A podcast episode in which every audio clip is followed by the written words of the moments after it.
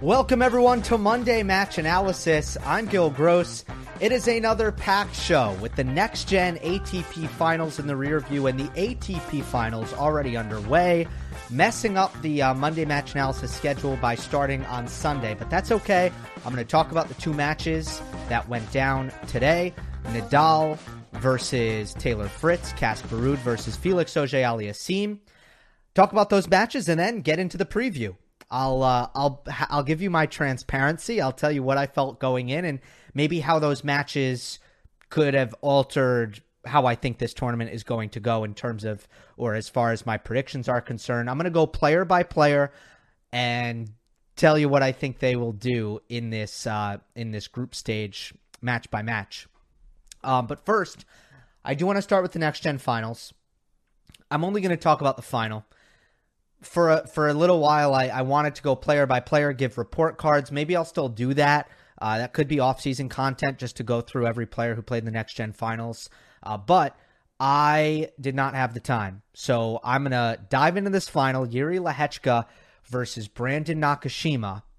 And in terms of your, like, you know, if you want me to kind of dig into uh, your Matteo Arnaldis of the world, that will have to wait for another time. Maybe I'll do it the week after the season ends, after Davis Cup, because uh, I do want to do that. Nakashima versus Lehecka, though, was the final. And this is the kind of match that historically we should pay attention to. If you look at everyone who's won the next gen finals, Hyun Chung, Stefanos Tsitsipas, Jannik Sinner, Carlos Alcaraz. Pretty great list.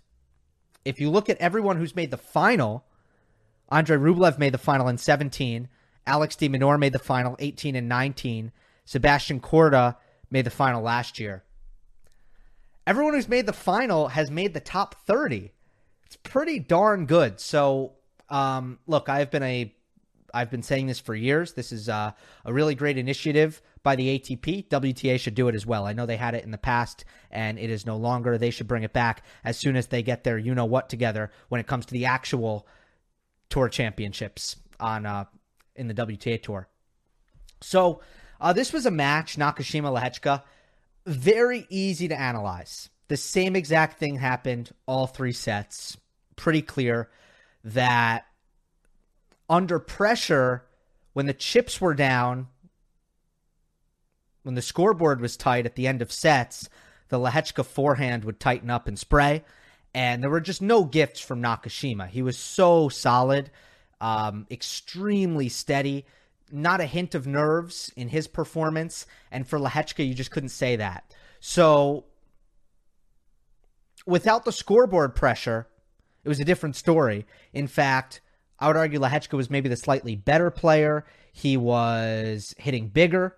He was by far the player in the most control offensively, but he couldn't really make returns of serve. So it didn't translate to breaks because he just wasn't making enough returns in play. Nakashima serve super super underrated at this point. He uh, he just hits his spots and it also spins a lot. So I, I think sometimes the radar gun is a little bit deceptive. You look at the Nakashima serve, sometimes you see it around 120 miles per hour, maybe a little bit more. You think, okay, that's not really a bomb of a serve, but uh, I think there's a lot of action on his serve, um, and it, it's very heavy for returners, a lot for returners to handle, and the accuracy is incredible. So, uh, 63% unreturned serves for Nakashima. That made it difficult for Lehecka to break. I thought, again, the baseline dynamics with Lehecka's easy power, I felt he was the better player in, in from neutral uh, because Nakashima, especially on the forehand side, uh, I just didn't think he was doing enough with the ball.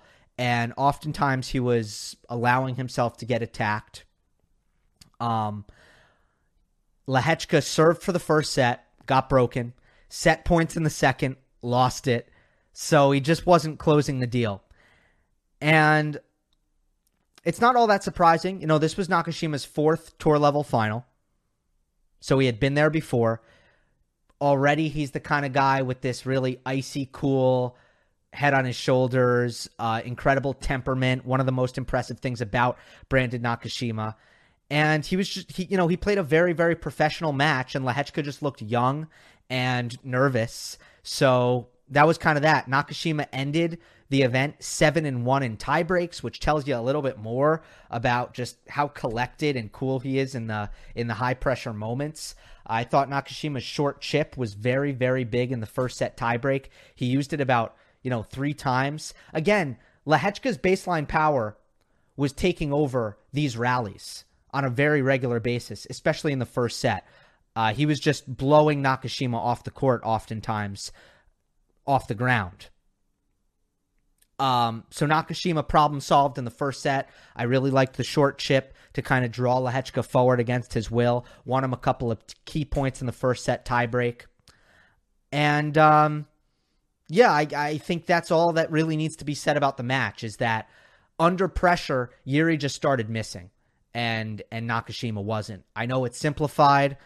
I know it's base, you know, very basic, but that's how the match went.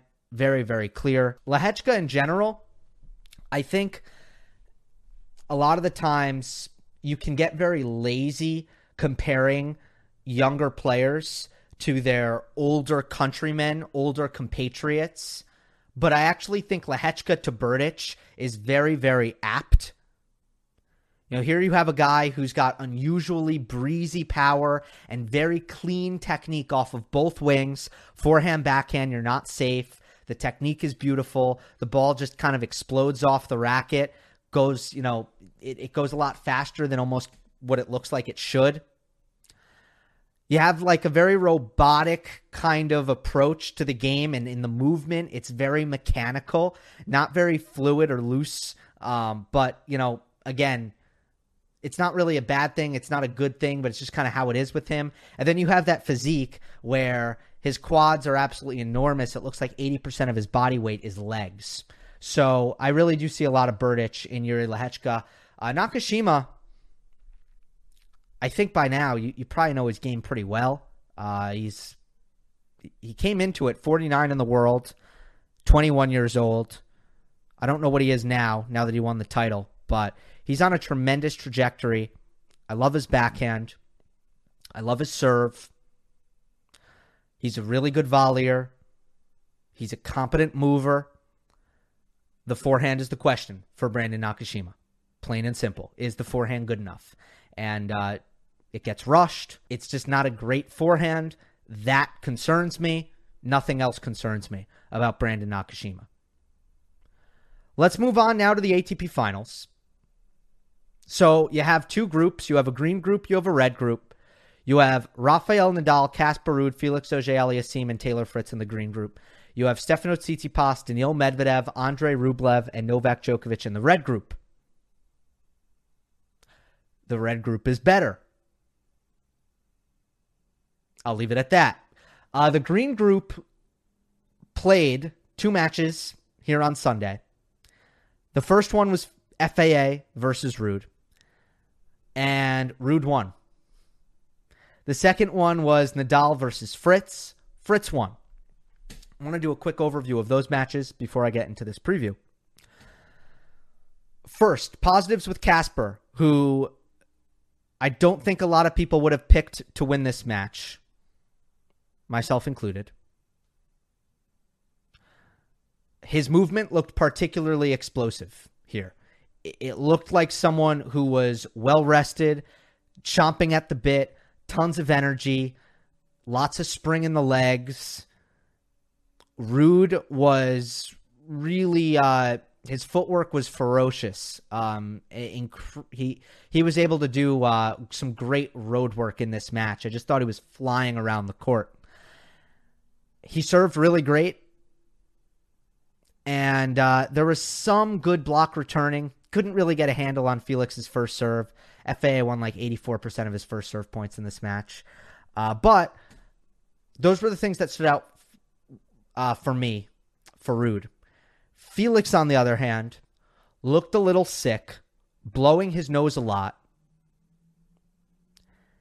And it was an awful backhand day for Felix. And that was the big problem here. You know, Ruud was trading his backhand well. Felix was not. Lots of neutral backhands wide by FAA.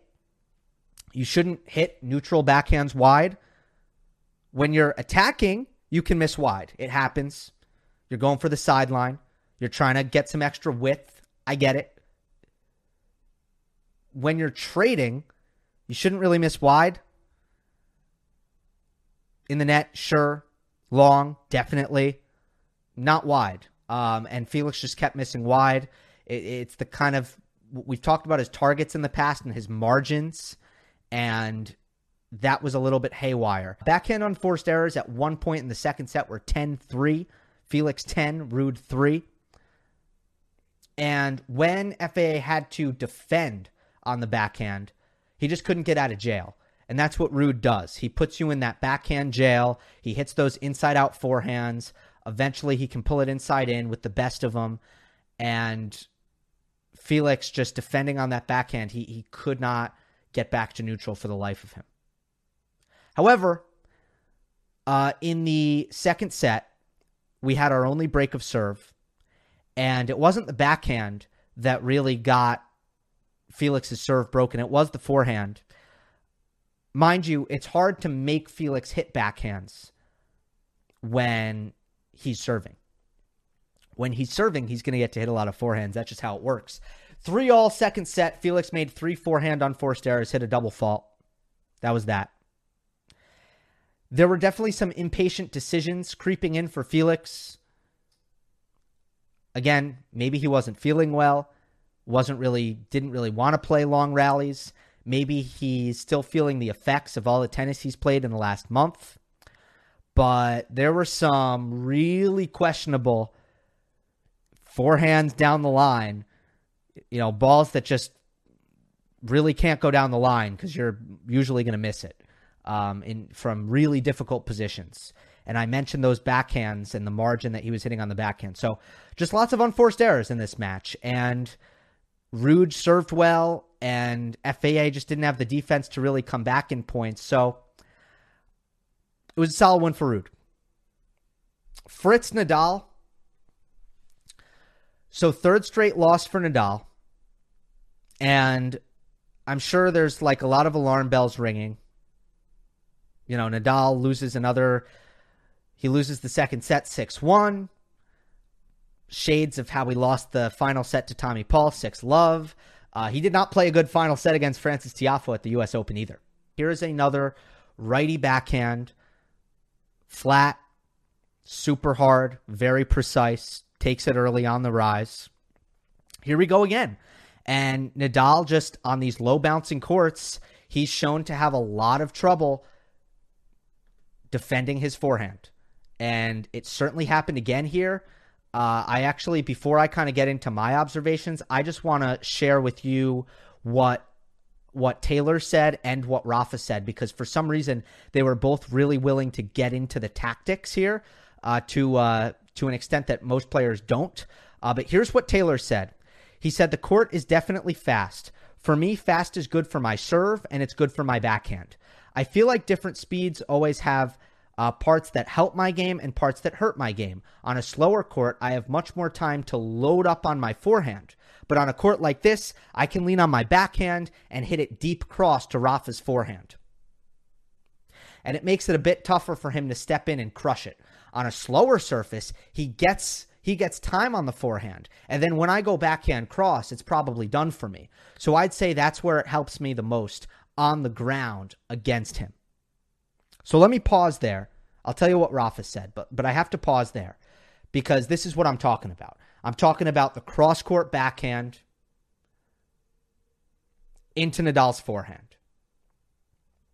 And Nadal's ability to take that shot, to take that forehand and change direction down the line. That's what Taylor's talking about. He's basically saying on a slow surface, I go cross and Rafa is able to take his forehand down the line and all of a sudden I'm defending, I'm running, I'm being pushed back.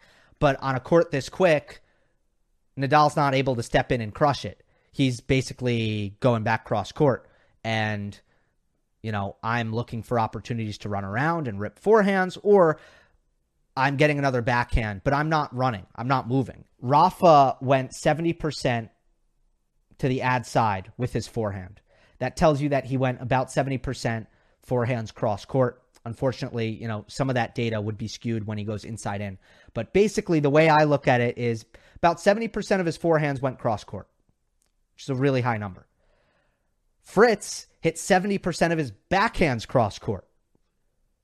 So you have this clear pattern that that both players are kind of engaging in, and Fritz is coming out on top because he's the one doing the damage in that pattern. So again, Nadal's forehand defense, it's spinny, it's angled, it's short, it doesn't help you on a low bouncing court. It just sits there. It's attackable.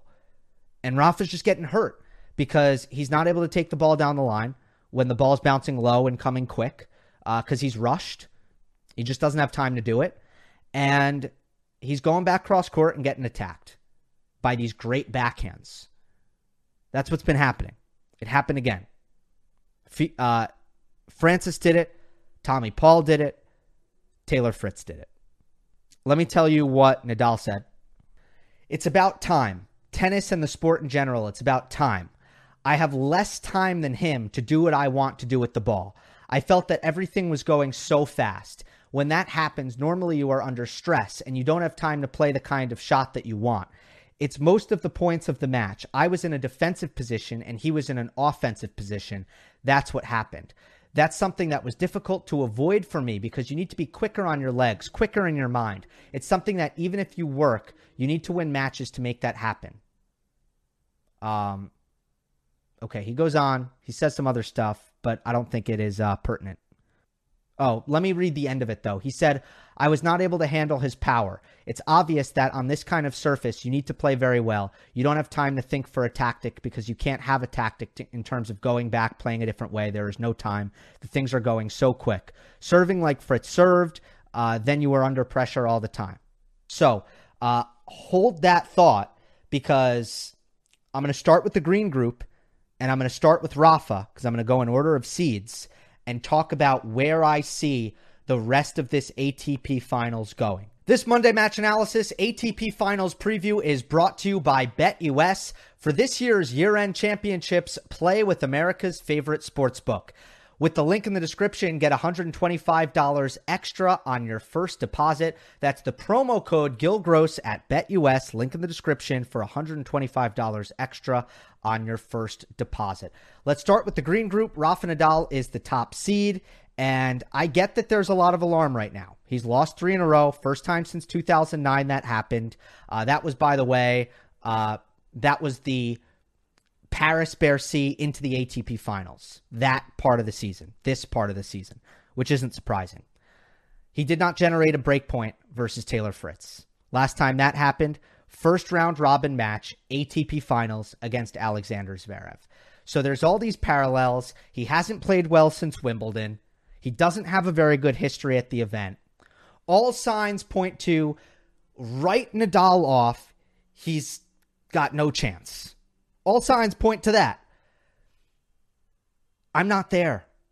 I'm not there. I I I just feel like Taylor Fritz in his group is the worst matchup and the first match, you know, he's only played one match since the US Open. So you would think, I think it's reasonable to expect that he will be better in his next match and even better in the match after that. So all of those things, and I think he's got a shot. I think he can go two and one and make the semifinals. I think he can expose these weaker righty backhands and reverse these baseline patterns. I think his serve looks back to normal. And before I saw today's match, I want to be fully transparent. I had Nadal going two and one, losing to Taylor Fritz, beating Ruud and Felix. After watching today, in my heart of hearts, I don't think that's going to happen. I'm I'm almost there. I'm telling, I'm saying, don't count Nadal out because that's how I feel. I I'm really, I think this is a tough call, but I I do go with Felix. Uh, I think he beats Casper Ruud. I think it's the most comfortable matchup there um, in terms of Uh, just Nadal having a little bit more time in that head to head with, you know, the way Ruud plays a little bit further back, a little bit spinnier. And I think time is really what Nadal is going to be craving uh, in these conditions. Plus, it'll be his third match, and I think we'll get Nadal at his best. And I think he knows how to attack that Ruud backhand really, really well. The Felix match is the question. And I just think in altitude in Turin, plus Nadal's just general execution issues that he's having right now on his forehand and his second serve, I just think Felix can serve Rafa off the court. And I think he'll be able to use his inside out forehand at times in the same way that, that Fritz uses his cross court backhand. I think Felix can just kind of use his legs and go kind of flat inside out and and still kind of test the Nadal defense just enough. Uh, it's still been very difficult to get a piece of Felix's first serve. Even Casper, even though he beat FAA, he still couldn't really win uh, return points on FAA's first serve. So uh, I think, I think FAA has a chance to just serve Rafa off the court, make him feel uncomfortable, uh, be in control offensively, uh, attack. Maybe, I don't know, because Nadal's second serve maybe just gets into the Felix backhand and then he's safe. But we'll see. Nadal might be might get attacked on his second serve. He's got to execute that a little bit better. And just by slightly, I give FAA the edge. So I have Nadal going one and two in this group. Casper Ruud, uh, he surprised everyone to make the semis last year. Uh, it does seem that he really enjoys proving everybody wrong. And he has experience at this event, which I like. What I don't like, obviously, two and four post US Open, if you take away Davis Cup and Laver Cup, which I tend to. Two and four, not good. Um, and that's why the expectations were low, but now he's picked up a victory. And I think he beats Fritz. I think he beats Fritz, which I don't think a lot of people will actually be on board with. I think this is a contrarian pick. Ruud is going to make Fritz defend more than Nadal was able to do that. Uh, so it's mostly just a movement and a mobility thing. I still think Ruud could have an edge here because the serve plus one firepower, it's not as far apart as you think. I think he's got a little bit more shot tolerance as well. So I go with Ruud, and I have Casper going two and one. Uh, Felix, he looked sick. That's concerning. If he has an un- energy crash, it would be understandable. Uh, he is a rookie here. I don't love that. I think sometimes it's pretty overwhelming to play your first ATP finals. But I do think he beats Fritz. I don't think Taylor's going to fare well against that serve plus one at all. And he might be able to serve Nadal off the court, as I said, in this Turin altitude. Uh, look at who made the final last year. I found last year's year end championships to be very serve dominated. We had Medvedev versus Zverev in the final. I think good first serving goes a long way. I think the ball traveling through the air very, very fast. I don't think the courts, so to speak, are lightning. But I think, like in the rallies, it doesn't look that quick to me. But I do think the serves with that high MPH, I think they're flying through the air very, very quickly in the altitude. So I have Felix going two and one. I have Fritz going one and two. Again, I, I just thought this was a for Fritz a very comfortable matchup against Nadal. I know he looked great. I know that this is against the grain. That the reaction to today is going to be well, Fritz is easily a favorite to make the semifinals, and I totally understand that. But again, I think Felix and Ruud are going to make Taylor defend a lot more in these return games. And I, I, I think Fritz is going to have some trouble breaking serve. Let's go to the red group. Uh, Tsitsipas is the top seed. He won it in 2019. He did not advance to the semifinals in the last two. Indoor hard court, he plays a lot better than he does on outdoor hard court because of the precision on his serve and his forehand and his ability to finish at net. I find the matchup with Medvedev to be fascinating because last time they played in Cincinnati, Tsitsipas's tactics, uh, his urgency to come forward, his transition play was absolutely dominant. And I actually think he can repeat that. I think he can do that again. On the flip side, Medvedev had a horrific serving day. He's that's probably not going to happen again, especially indoors. So that's so fascinating to me. I think Titi Tsitsipas may have unlocked something tactically, but I don't think Medvedev is going to serve that poorly again. What do you do? I give the edge to Tsitsipas. I'm going to say Tsitsipas beats Medvedev here because I love the way he played him last time. And I think that aggression is going to pay a lot of dividends. Um, and all he's got to do, you know, is is make some return, some block returns in play, which I know Stefanos struggles with, but uh, I do think he he does it a little bit better indoors. And um, if he can connect on some returns of serve, I definitely like him uh, to to be dominant on serve in that matchup yet again. So uh, I think his only loss is to Djokovic. I think he beats Rublev. I think he loses to Novak, who uh, just always does such a good job of picking him apart in baseline rallies by not not necessarily always peppering the backhand, but just moving him to the backhand.